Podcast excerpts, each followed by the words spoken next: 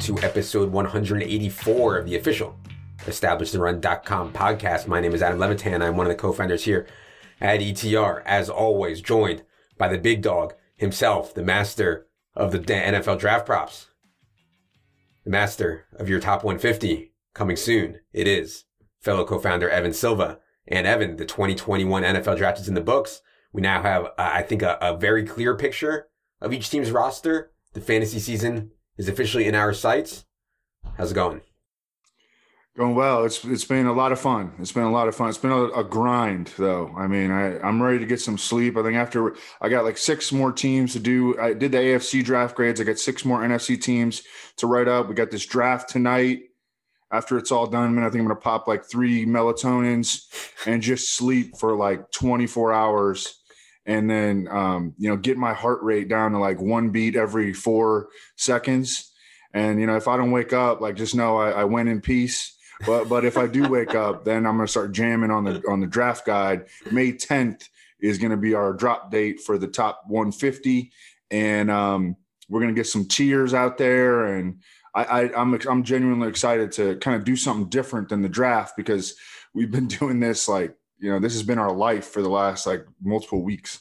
Yeah, so many draft podcasts, but it was so fun. And honestly, like I was never into the draft, so you could bet props. Like I'm not that into the draft. Just oh, tell me who landed on which team after it's over. But since we got the props, it makes it so so so much more fun. We can actually profit on it. And I know that anybody who listened likely did really well on their draft props, so that was awesome. Okay, on today's show, we're gonna go team by team through each AFC franchise, talking about fantasy implications of each team's draft on the maybe some futures as well. And then on the next episode, we will go through the NFC. Before we get into it, have to tell you guys about a very special offer from our friends at Underdog Fantasy. It is officially, officially best ball season right now. And Underdog released their flagship tournament on Sunday night. $25 bill, $25 buy-in, $1 million to first. Just like absolutely absurd. If you use the link in the show notes and or promo code ETR after you deposit, they'll give you a free $25, new or existing user. They're only offering this through Tuesday. So check it out. Again, link is in the show notes, promo code ETR, $25 for free on top of any deposit. Okay. Evan, let's get into it with the Baltimore Ravens. Of course, they made the trade with the Kansas City Chiefs that end up netting them two first round picks. They spent one of those on Rashod Bateman at 27th overall. They spent the other first round pick on a pass rusher, Odafe Oweh at 31st overall. I mean, my big takeaway from the Ravens just off season and draft as a whole is I think it's a significant upgrade for Lamar Jackson. He goes from Hollywood Brown, Willie Snead, Boykin, Duvernay to something like, you know, Bateman, uh, Hollywood, Sammy Watkins, Duvernay, hopefully a better performance from Mark Andrews. And so Lamar Jackson's ADP is around QB five right now behind Mahomes, Josh Allen, Kyler, and Dak. I think there's room for profit on that. What do you think about the Ravens draft and outlook for Lamar right now?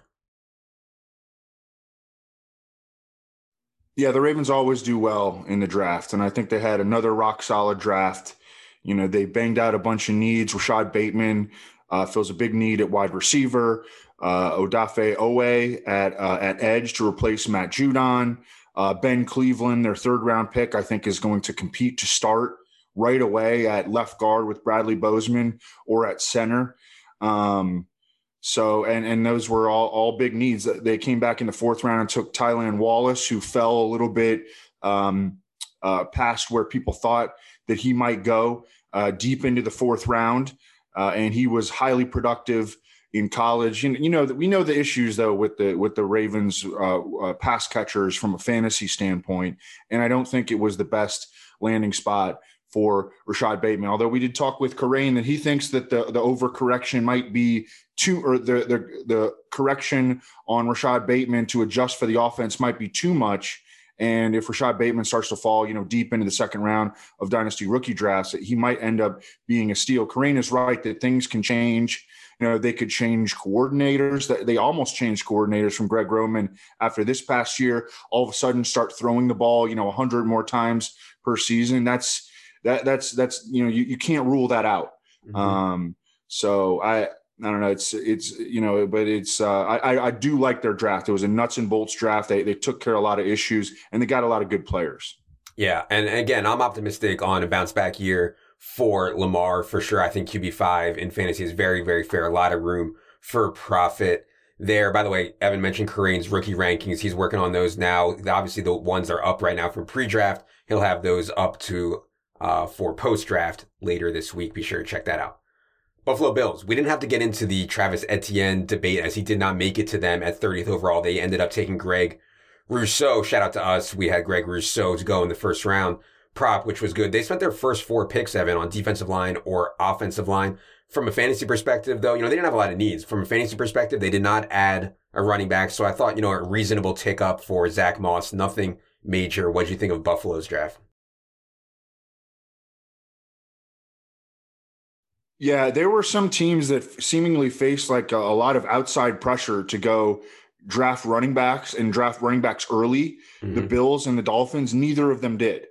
Um, and that's because they know how this thing works better than you know people a lot of people in the media. Mm-hmm. um, so I, I, actually i applaud them for for resisting that outside pressure. They you know not not a lot of fantasy impact here.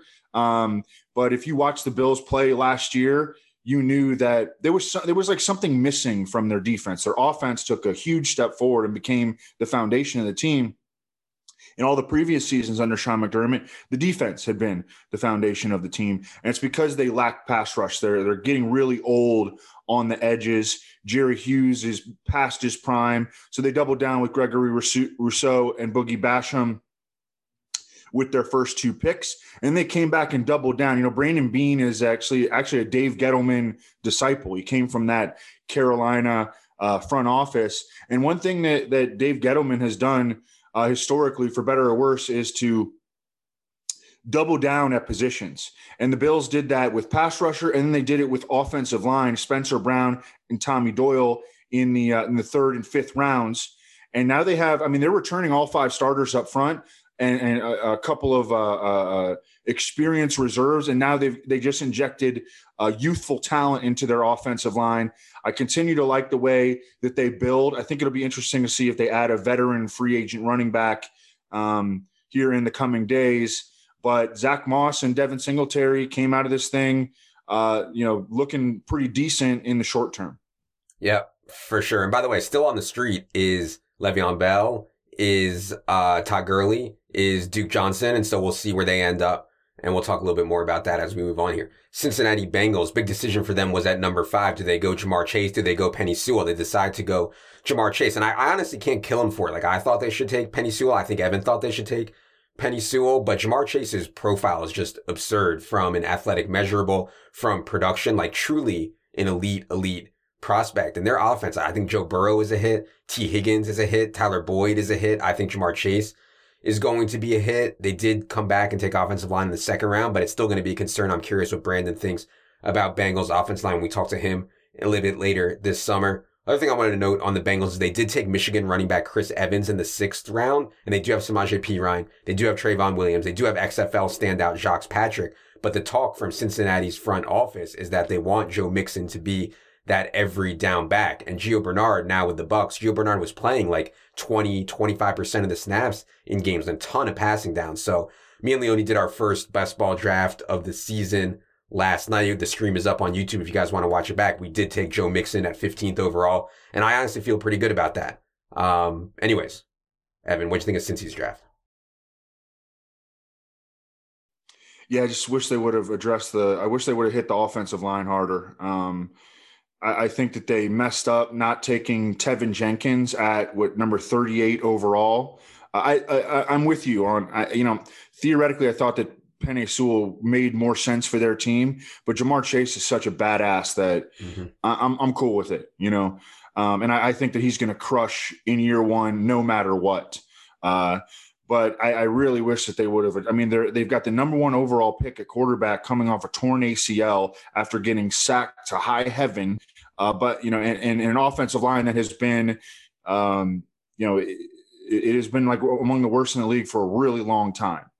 So, and then they passed on the opportunity to take Teven Jenkins at 38 overall. It traded down, and they wound up settling for Jackson Carman, who played left tackle at Clemson for uh, behind Trevor Lawrence. wasn't very good.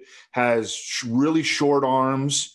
Uh, is coming off back surgery, and you know this is the guy that they had to settle for, mm-hmm. and that that was just it was a discouraging turn of events, I think. And then they they picked uh, another offensive lineman, D'Ante Smith at East Carolina. I've never seen him play, but I read about him in the Bob McGinn article. He sounds interesting, but probably like a project. So they very well may not get any impact from their offensive line picks uh, in year one, and that that's that's really discouraging. I, I, don't I don't you know I love Ja'Marr Chase, and I don't think they had a, a very good draft. Yeah, no, I think that's well said. Uh, speaking of the AFC North, the Cleveland Browns, I don't have a lot to say about this. They used a third round pick on Anthony Schwartz. I think they actually quietly do need wide receiver help. They're thin behind Odell and Jarvis. And Odell and Jarvis, I believe both of their contracts have situations where they could come to a head here in the next year. But the Browns did get your only A in the AFC in the draft grades. Why'd you end up with an A on the Browns and what do you think about their draft? Well, they got a bunch of good players and they needed to upgrade their defense. Um, they and and they hit pass defense really hard. Greg Newsome just fell into their laps at 26. I thought that he was deserving of going as early as 16 to Arizona. Um, they made a trade up for uh, Jeremiah Owusu Koramoah, who, I mean, Lance Zierlein had had as the number like eight overall player. Daniel Jeremiah had him as a top 15 player. It was surprising. He won the Butkus Award. Um, he uh, they they did not, and they didn't have to give up much to. Um, all they had to do was drop from 89 to 113 in order to move up from what 58 to uh, 52 in a deal with, uh, I believe, the Raiders. Uh, that that was an excellent, excellent. Uh, it was the Raiders or, or no, it was Carolina. Sorry. Um, but I, I, thought that was an excellent, excellent move. Jeremiah Wusu Koramoah can like cover in the slot. He's that athletic. Uh, Josh Norris compared him to uh, Thomas Davis. Um, he's going to be an impact pass defender in the middle of the field where they have gotten burnt historically because, in large part, because they have not prioritized linebacker help.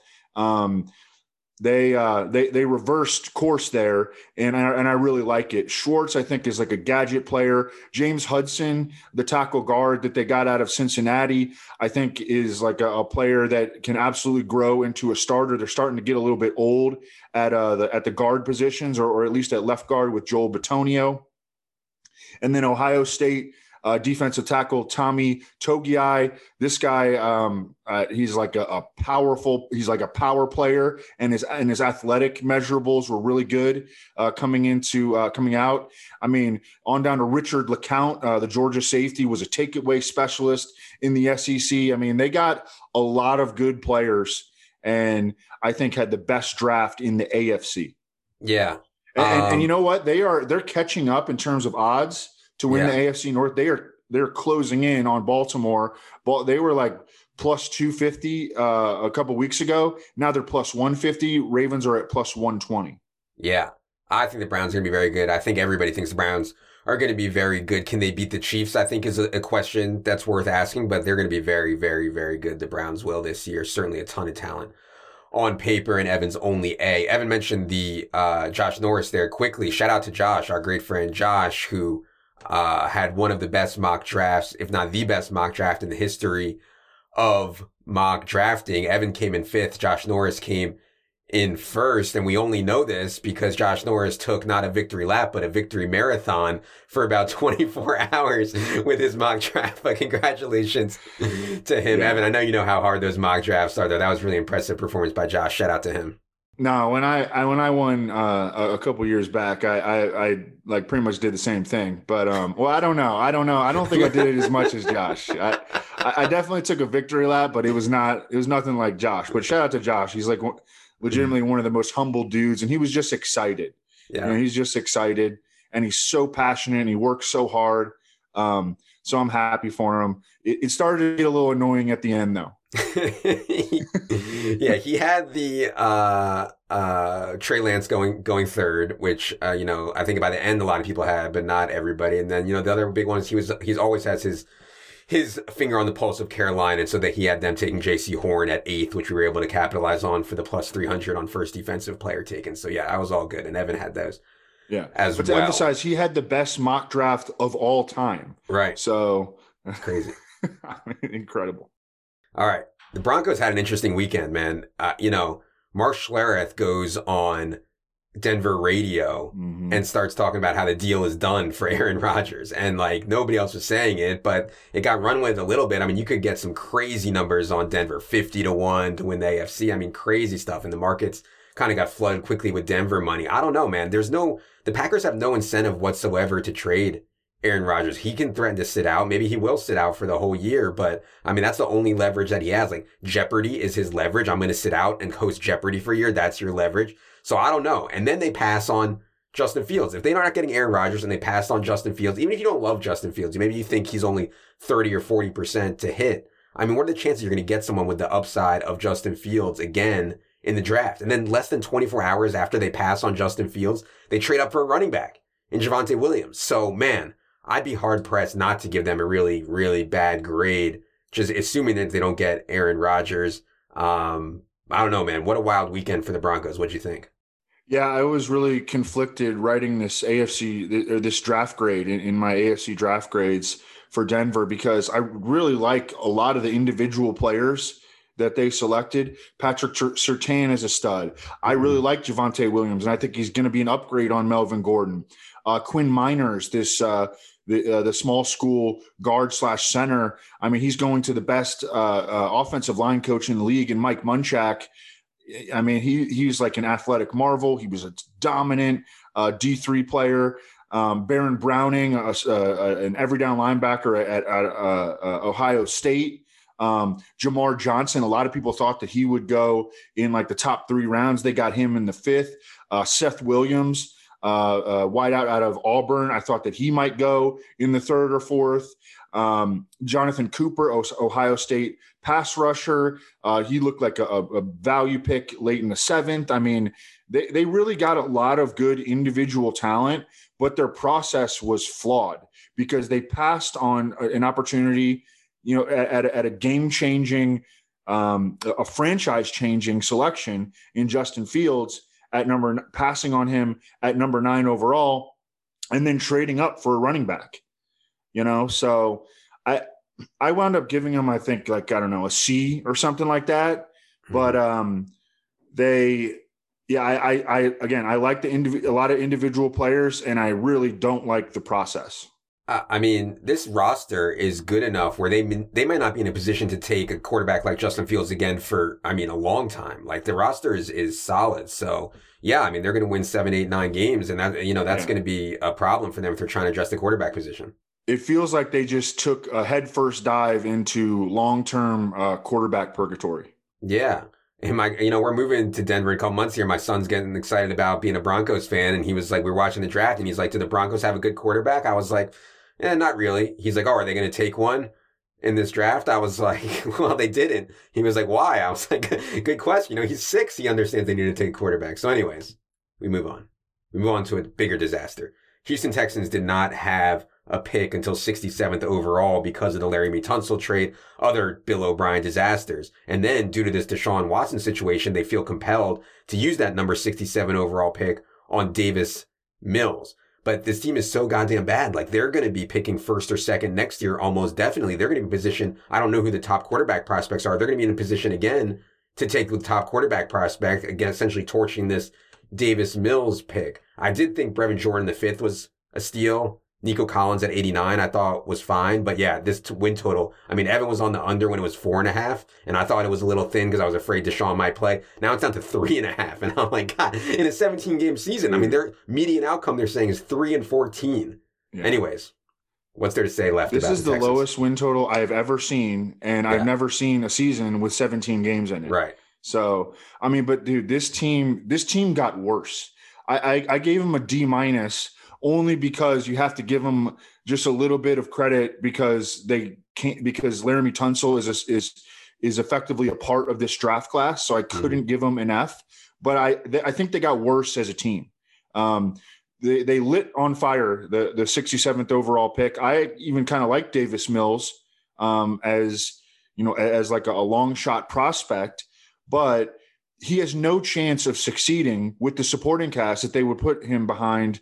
Um, you know, if he gets on the field anytime soon, that and they're going to have to draft a quarterback next year. You know, much earlier. So they they completely wasted the, the number sixty seven pick, and then they drafted Nico Collins, but they traded up for Nico Collins, and they gave up a fifth round a, a fifth round pick this year and a fourth round pick next year to go get Nico Collins, who's, I mean, they're not going to do anything for as long as Nico Collins is on the roster, and they're giving up away future draft capital. This team is so lost. Like the NFL needs a, relegation system to get this team out of the league. They they do not belong in the NFL. I mean, it, they truly they they are so lost and dysfunctional and terrible. Uh, they're they're an embarrassment. They're a black mark on the league. Yeah, I know. And the Deshaun Watson situation is going obviously making it way, way, way worse. We got reports over the weekend from Lance Zierlein, who actually, I believe, lives in Houston and covers the Texans, and also from Daniel Jeremiah saying they don't think many people are saying, I believe the exact quote was many people are saying around the league that Deshaun Watson isn't going to play a snap. And that's like kind of assumed within the league. Deshaun Watson's not going to play a snap this year for the Texans or maybe for anybody else. So Colts. Um, they did take a defensive lineman first, which shout out to Anthony Amico. That was one of the picks that he came on with the props and said, Hey, you can get plus 325 on the Colts take a defensive lineman first. That did hit with Kwity Paye, 21st overall out of Michigan. I was really surprised they didn't take any offensive lineman, man. It looks like they're going to try to go with Sam Tevi as their left tackle. I mean, I'm shocked they didn't take an offensive lineman at all. What do you think of the Colts draft? Yeah, you know, I'm a big Chris Ballard guy. I, re- I really believe in him. I, I think that he gets it and I think that this was his worst draft as the Colts GM. Um, I think Kwity Paye is a good player. He's also kind of like built strangely for uh, for a pass rusher at 6'1", 262. Um, he and he wasn't that productive in college. He had 11 career sacks in four years at Michigan, one forced fumble. Um, I think he's better than, than, that, and I think he's going to be a good player for them. But I don't think that he is. Um, you know, I like I, I thought that Jaelan Phillips, in terms of this year's edge rushers, was in a tier above Kwity Paye, and then I don't know if they got impact really uh, throughout the rest of, of their draft. Um, Dayo Odeyingbo is coming off a torn Achilles. I mean, he's probably going to redshirt this year. Their second round pick. They didn't have a third round pick. Kylen Granson, um, you know, is going to be just another tight end for them. He, he's he's got some interesting characteristics, but I think he's going to struggle to get on the field behind Jack Doyle and, and Mo Alie-Cox, who they gave a, a, second round tender, and I think his role is going to expand. Mo Alie-Cox, like his advanced metric, met, his advanced metrics um, as a blocker and in terms of yards per route run were mm-hmm. off the charts last year, and they need to get him more playing time. Um, and then you know a bunch of five, you know, round five, six, seven guys. Uh, I, I don't I don't think that they improved here, um, with the exception of of Kwity Paye. Yeah, and this tackle story is going to continue to follow. Yeah, as they try to protect they, Carson. They do Wentz. have some some options. Charles Leno just got cut by the yep. Bears. You know, at least he's like experienced. Ali Villanueva is still out there. The the Steelers' long time left tackle. Um, but yeah, I, I gave the the Colts a D for this draft. Yeah. Okay. Staying in the AFC South, Jacksonville Jaguars. You know, I like Travis Etienne. He's the kind of player, the kind of running back who I lean more towards as having an impact in the NFL with the Alvin Kamara, Christian McCaffrey kind of skill set. But man, just listening to Urban Meyer, like I'm a little concerned that he's going to donkey this up. Like he lamented not getting Kadarius Toney, who we thought was a bad pick. You can listen to uh, Friday's podcast for that. You know, he wants to give Tim Tebow a shot at tight end. He says we're not going to win with talent. We're going to win with culture. And I don't know, man. I'm afraid Urban Meyer's going to kind of donkey this up. And Travis Etienne in the first round is certainly not a step in the right direction from at least a what we think is a smart team building perspective. What do you think of the Jaguars draft? Yeah, wasn't that impressed beyond the the no brain? I mean, and, and Trevor Lawrence is going to cover up a lot of mistakes. I think that this organization makes, but I, I was not impressed. You know, first round running back, um, and, and then they and then they, they, they these next picks that they made, Tyson Campbell.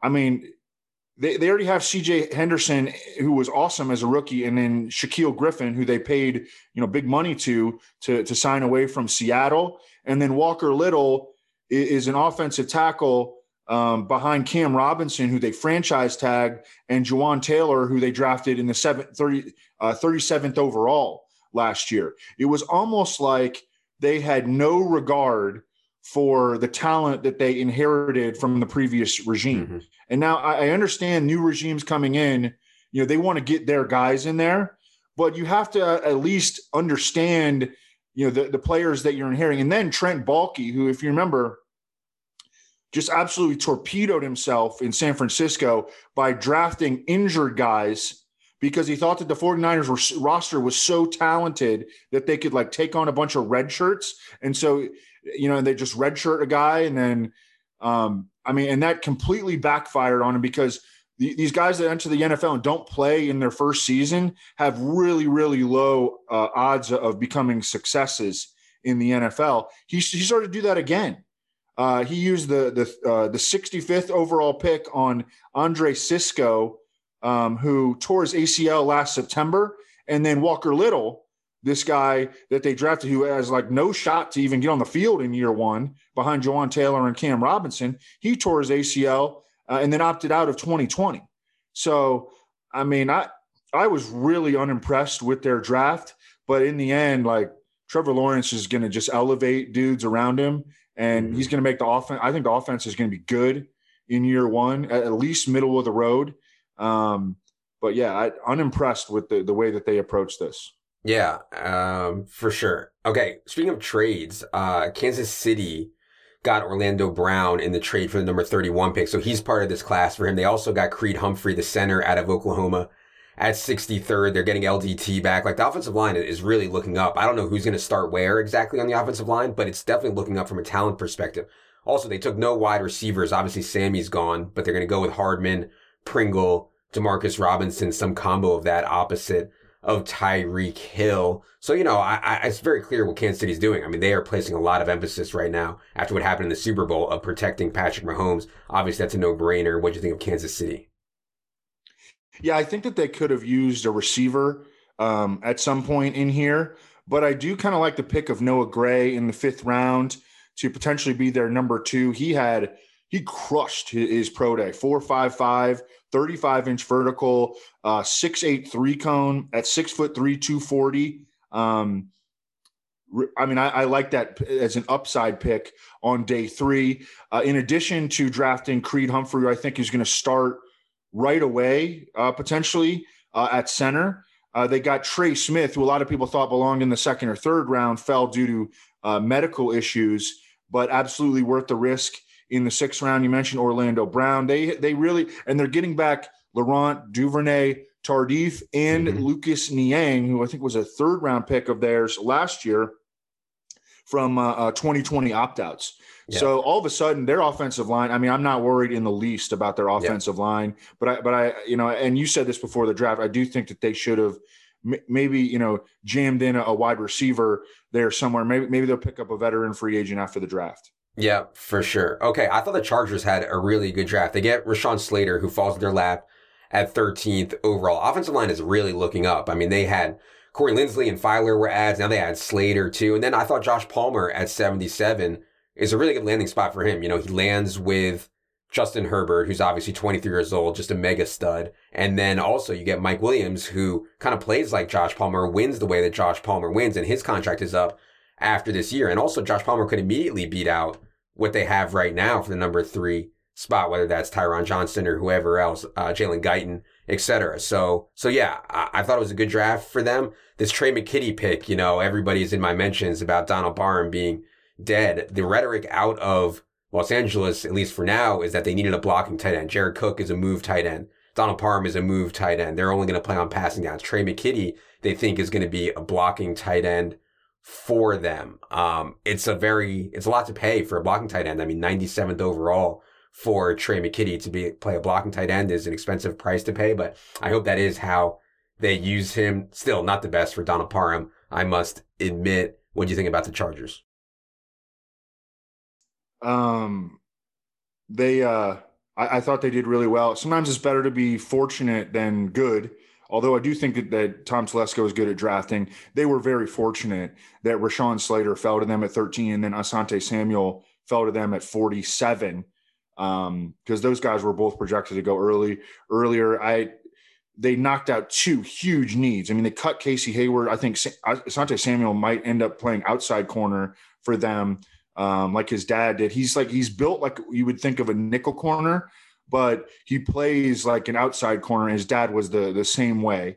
Um, and then Slater, I mean, at, at, he's just going to step right in and, and, you know solidify left tackle after they signed Matt Feiler and Corey Linsley. They're getting back Brian Bulaga. Boom, you got four good offensive linemen mm-hmm. right there. Um, I, I, think that Tre' McKitty is is is more than just a blocking tight end. Um, but I, I so I'm, I'm, worried about Parham. You know, these again, these undrafted dudes just they get no respect at all. I think Josh Palmer, yeah, is, is going to be the eventual placement for replacement for Mike Williams um, as soon as 2022 taking over as a starter. Yeah, if you go back and listen to the podcast we did with Mike Renner, he said one of his favorite sleepers was Josh Palmer, and again, so I think it's a really good landing spot for him. Las Vegas, man, every year they, they, they keep doing this where like, I, you know, I don't mind thinking for yourself and being a contrarian, but one of the reasons that we, uh, like with our rankings, like with our underdog rankings, with all our rankings uh, sites, we regress them slightly or a little bit to ADP because you don't want to be so far out of the market that you're taking guys way earlier than you need to. And that seems like what Vegas has been doing every single year. I mean, they've been taking guys, I don't know, three, four, five guys that are going around before anybody else thinks they're going to go. So whether you like them or not, you're still seems like you're paying a premium. Alex Leatherwood at 17 overall seems to, to fit into that category this year. They took no skill players with any of their seven picks. Any thoughts on the Raiders? Yeah, uh, I have very similar thoughts about this draft. I mean, they, and they they do this. They've done this every year under John Gruden. In year one, it was Colton Miller, and he's worked out fine. Uh, but he went way ahead of consensus at, at, at number fifteen overall. Then it was Clelin Ferrell going number four overall. He's been a dud. Mm-hmm. Um, and then it was Henry Ruggs and, and Damon Arnette last year. Both went ahead of where they projected. Ruggs wasn't a super super reach, but that was you know taking making him the number one receiver drafted over guys like Justin Jefferson. It looks really bad in hindsight right now. And Damon Arnette like ran four six uh, coming out of college. They took him 19th overall. You know when when the Raiders selected him at, at 19.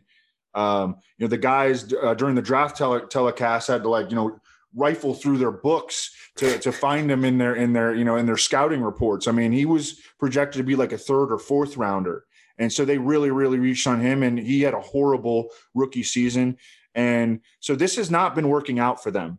Um, I did think that Alex Leatherwood was a good prospect. I mean, he made a ton of starts in the SEC, good athlete, really long arms. I think he's going to be fine but you're right; they're not getting a lot of draft equity there. They wound up trading up in the second round for Trevon Moehrig, who was projected to be like a fringe first rounder, but then it was revealed that he's coming off a back injury, and that scared a lot of teams. They drafted um, uh, pass rusher Malcolm Koonce out of Buffalo, really good production there. Um, but the, and then they they used their next two picks on like hybrid safeties. So they went and they took a safety in round two. They, they of their first five draft picks, they took three safeties. So they are, and now, so now they're acknowledging that they missed on their two, one of their 2018 first rounders, Jonathan Abram. That, that you, remember, that year they had three first rounders. They had, mm-hmm. and they wound up taking Clelin Ferrell, Jonathan Abram, and Josh Jacobs. Josh Jacobs, yeah. I mean, they blew the whole thing. They blew the whole thing, and, and I don't think they did particularly well here either. Yeah, it's such a mess. Well, at least they have John Gruden for on a ten year lockup, so no, nothing to worry about there. Miami Dolphins. Um, so they took Jaylen Waddle at number six, and now they have Jaylen Waddle, Will Fuller, DeVante Parker. That's a pretty sick three wide set. They also have Mike Gesicki, who's essentially an oversized wide receiver. They have Preston Williams. They have Lynn Bowden. I mean, this is just an absolutely loaded up weaponry core. Now we had uh, in the draft I was talking about with Leone, we had uh, a stack where we had uh, Parker, Fuller, Gesicki. I think we had Gesicki and Tua. And so, you know, you can get those guys relatively cheaply. One winner, I think, from the draft was Miles Gaskin. They didn't take a running back until round seven with Gerrid Doaks. And so it'll be Miles Gaskin, Malcolm Brown, and Salvon Ahmed.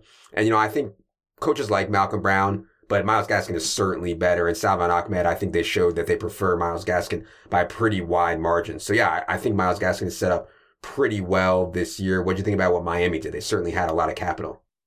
Yeah, every single pick that they executed here, with the exception of uh, Gerrid Doaks, uh, was geared toward passing offense or pass defense. I mean, the Dolphins they they get it. You know, they get it. They they resisted the outside pressure to draft an early round running back. They identified this draft as being top heavy and really really thin late, and so they went hard on early round picks.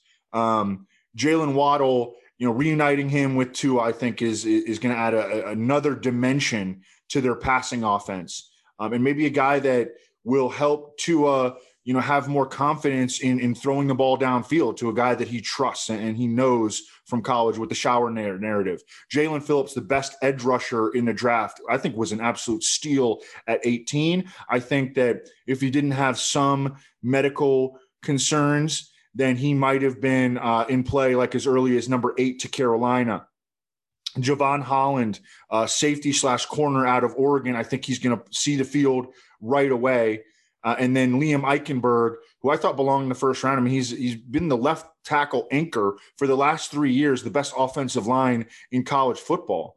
Um, I know he has short, short arms and he's not a great, great athlete, but I think that he's going to be uh, an instant starter. I mean, these Notre Dame offensive linemen have really, really good track records lately. There's a bunch of starting offensive linemen around the league uh, that played at Notre Dame, and he was as good as any of them, except for maybe Quenton Nelson in mm-hmm. college. And he's, I think he's going to either start at right tackle or they're going to just plug and play him at, at left guard uh, next to Austin Jackson, who had um, a good rookie season when he was healthy.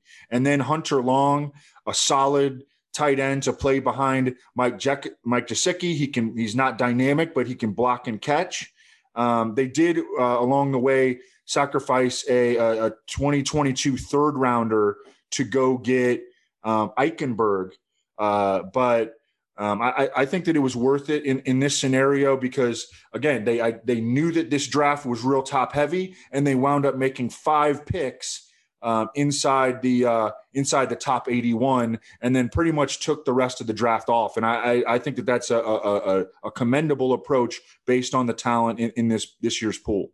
Yeah, certainly doing things the right way in Miami. Excited for their future. Speaking of the AFC East, I mean the team that I'm least excited about would be the New England Patriots. Obviously, the Jets obviously in there as well, but Buffalo and Miami to me is certainly a cut above New England. And everybody wants to say, oh what what a genius. Bill Belichick just he sits tight and his guy slides to him. You know what, man? Maybe nobody really wanted Mac Jones. San Francisco passed. Kyle Shanahan said it was never a consideration. Atlanta passed. Detroit passed. Carolina passed. Denver passed. Philly passed. Chicago passed. All these teams passed on Mac Jones. So, oh, what, what a genius Bill Belichick is. And I, I agree, Bill Belichick is a genius. I'm not saying he's a genius for sitting where he is and taking this guy who he thinks he's going to turn into the next Tom Brady at 15th overall. Nobody else wanted him. It was all media rhetoric. It was all media rhetoric that Kyle Shanahan ever even considered Mac Jones. So I don't know, man. I'm not optimistic on Mac Jones' success here. Not even a slight on Mac Jones. It's a slight on what they have for pass catchers for weaponry, how they're going to play the wide receiver position. So yeah, I, I, know I love Bill Belichick. I think he is a genius. I don't think just like he should be lauded for sitting at 15 and taking Mac Jones.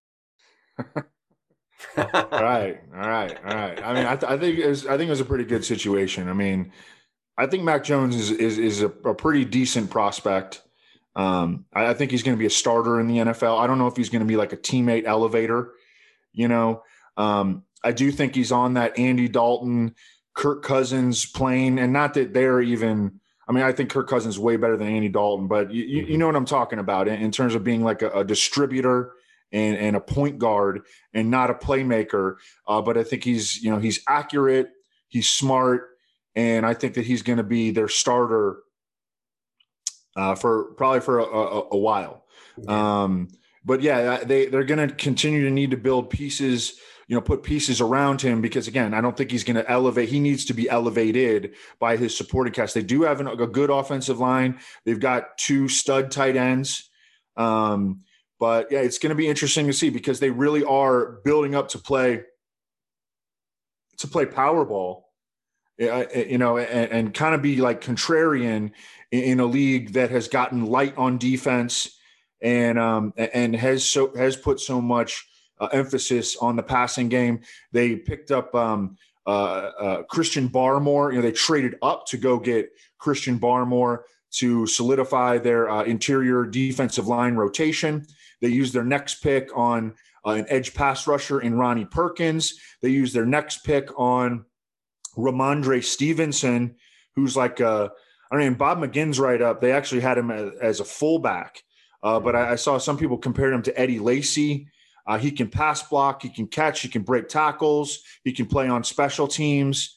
Uh, but the the entirety of their offense of their off season has been dedicated to you know becoming a, a, true bully ball team that wins in the trenches. And we're going to have to see how it goes because most teams are not doing that. Yeah i mean that style is so bad for fantasy too especially when you're rotating and running back yeah. and everything like that so yeah it's just not great yeah yo uh, by the way i wanted to mention uh, to win the afc east right now dolphins plus 333 mm-hmm. what do you think yeah i mean if Tua can take a step forward, man, that that's very, very, very much in play for sure. And yeah, I mean, a lot of this is going to be how you weight New England. I think we both agree Buffalo's going to be very good, but if you weight New England to be worse in the market things, then Miami starts to look really good.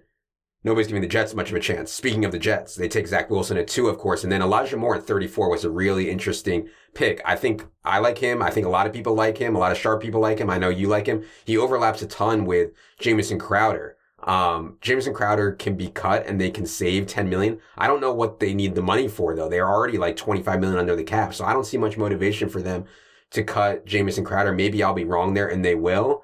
I think Elijah Moore though could beat out other people. Maybe he can beat out Denzel Mims for some reps on the outside or something like that. And they also have Keelan Cole on the team too, by the way. But anyways, I, you know, just getting good talent. I thought Elijah Moore was a fine pick. By the way, Jets did not take a tight end. Our old friend, Evan, Chris Herndon, new regime, Zach Wilson. Maybe there's a chance here for Chris Herndon to redeem himself. I would only need to win like a million dollars with Chris Herndon to get unstuck at this point, but maybe it can start happening.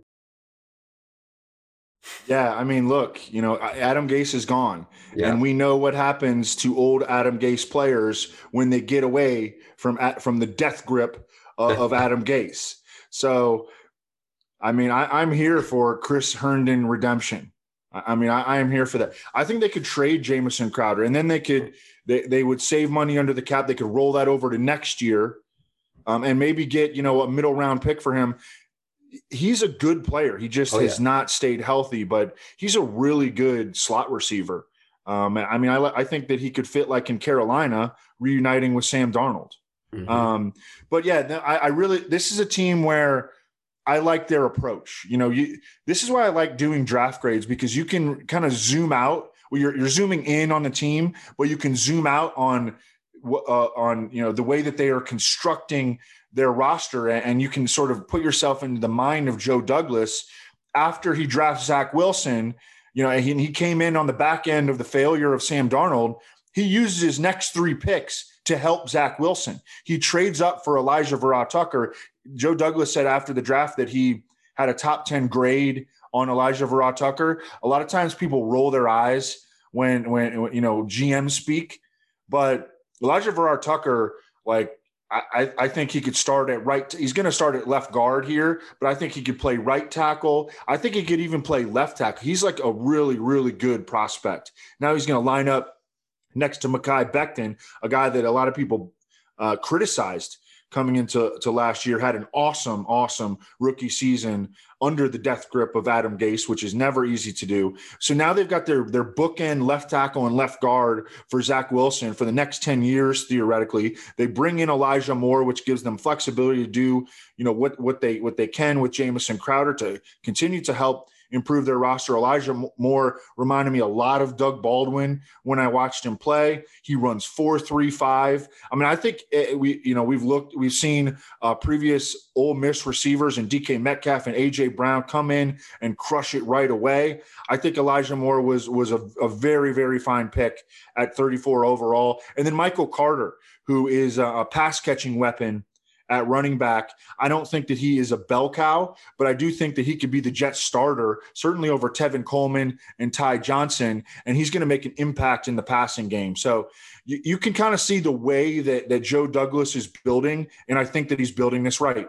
Yeah, I like that. Certainly, his name to watch there is Michael Carter. For sure, interesting that you think he could be the starter at some point this season. Speaking of running back stepping in as the starter, Pittsburgh Steelers, of course, took Najee Harris at 24th overall. We talked about that on Friday and, you know, working on the projections a little bit. We have Harris around 18 touches per game, which I think could be a little bit conservative, but still that's enough to have him 25th overall in our underdog rankings, RB 13, just behind Joe Mixon and Nick Chubb, just ahead of Antonio Gibson and Miles Sanders. So, you know, Najee is going to have an immediate, immediate impact in fantasy and someone we're going to have to talk about right away just on volume alone.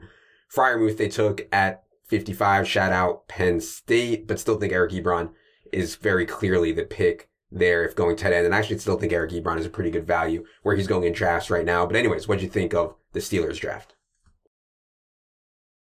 Yeah, just I I just have a fundamental disagreement, I guess, with their you know with their management that they needed like way more offensive line help than they got. They they didn't take an offensive lineman until uh, 87th overall.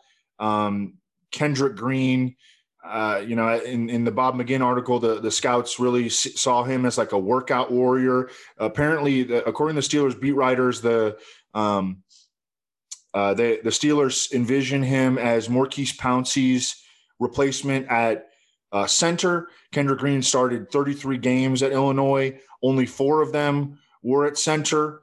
Um, you know, again, uh, uh, uh, the you know, like the 87th overall pick in a really weak draft, relying on him to be like a day one starter is is dicey. Mm-hmm. And then they took Dan Moore at number 128 out of Texas A&M. I, I just I, I, think that they they needed to draft multiple. I needed I think they needed to use their first three picks on offensive linemen legitimately, and they didn't even take one until number 87. They passed on to take Freiermuth. They they passed on Creed Humphrey, who's going to be a, the the chief starting center in year one. Josh Myers out of Ohio State, Jalen Mayfield out of um, out of Michigan. And then they to, to take the running back, they passed on Landon Dickerson, Teven Jenkins, who's going to be the starting left tackle for the Bears and Liam, Liam Eichenberg, who again we, we discussed when we talked about the Dolphins. I, I just I don't think they got better with this draft, and um, but I, I am with you that I, Najee Harris he he should be good in fantasy. I don't think he's going to average very many yards per carry, but I think he's got a chance to catch like 50 balls and, and you know go over 200 carries for sure. Yeah.